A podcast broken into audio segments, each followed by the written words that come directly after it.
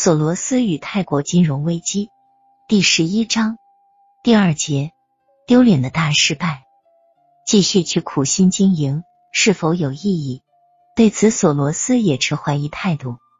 他已经赚到足够花销的钱，日常工作折磨着他，他感到想赚别人的钱、雇佣职员等等的压力。而这一切又是为了什么呢？报酬在什么地方呢？乐趣又在哪里呢？索罗斯承认，事实上多少有些衰退了。经过令人难以置信的十二年，经过艰苦奋斗走向成功，他意识到，仅仅作为一个投资商而生活是难以让自己满足的。一九八零年，当我不再怀疑我的成功的时候，我想到了个性转变。如果我不能享受成功的欢乐，那我遭受的所有痛苦和紧张又有什么意义呢？我自己问自己：我应该开始享受自己的劳动果实，即使这意味着杀鸡取卵。个性转变影响了索罗斯的生意。如果一项投资被证实是失误了，他会很快调整自己的心境。他对工作恪尽职守时间太长，与高水准人接触，使他长时间立于不败之地。但是现在，他似乎是在与一些不可信赖的人打交道。至少批评他的人这样认为。事实上，他确实花了不少时间同政府官员交往，特别是与联邦储备委员会主席鲍尔·沃尔克。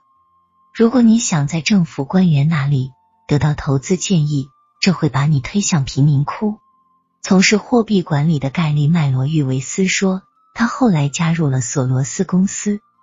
一九八一年夏，没有谁想到索罗斯公司正向贫民窟迈进。有些人是真正的关心，然而并非所有人都怀有好意。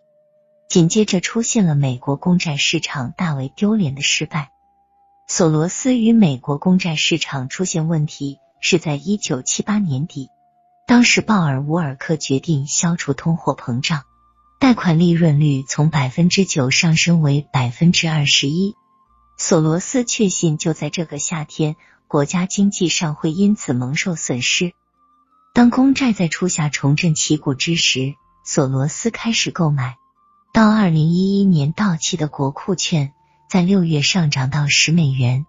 然而到了夏末，价格却降至九十三美元。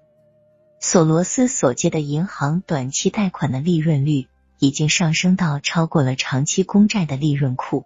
这种情况将破坏国家经济。迫使联邦储备委员会降低银行利润率，提高公债的地位。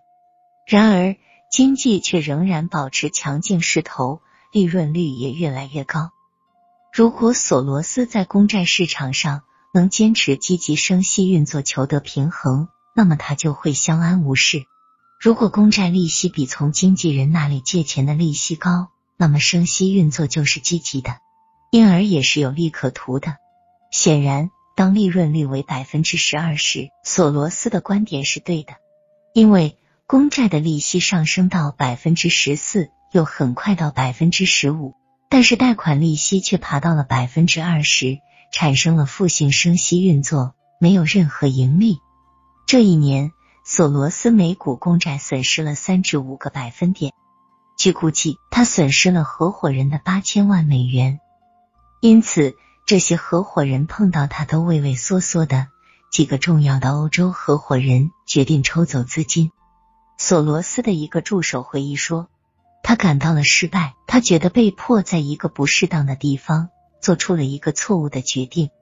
他时常讲：‘你不应该进入证券市场，除非你愿意忍受痛苦。’他从精神和物质上都愿意忍受痛苦，但是他的投资者们不愿意。”他意识到他的唯一致命弱点是这一群不可靠的投资者，在市场中受到打击使他非常烦恼，亏损了资金使他恼火，但还不至于毁灭。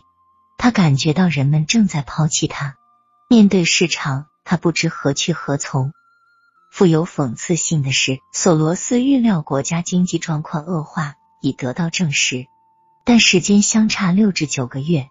他预言较高的贷款利息会暴跌也是正确的，但是直到一九八二年，是在索罗斯在公债方面受到重创之后，在一九八一年那个可怕的夏天，一份商业界的主要杂志在封面上刊登他的事迹，用了一个鲜艳夺目的术语来描述他在夏天逆转的前夕。这种讽刺使索罗斯倍加痛苦、尴尬难堪。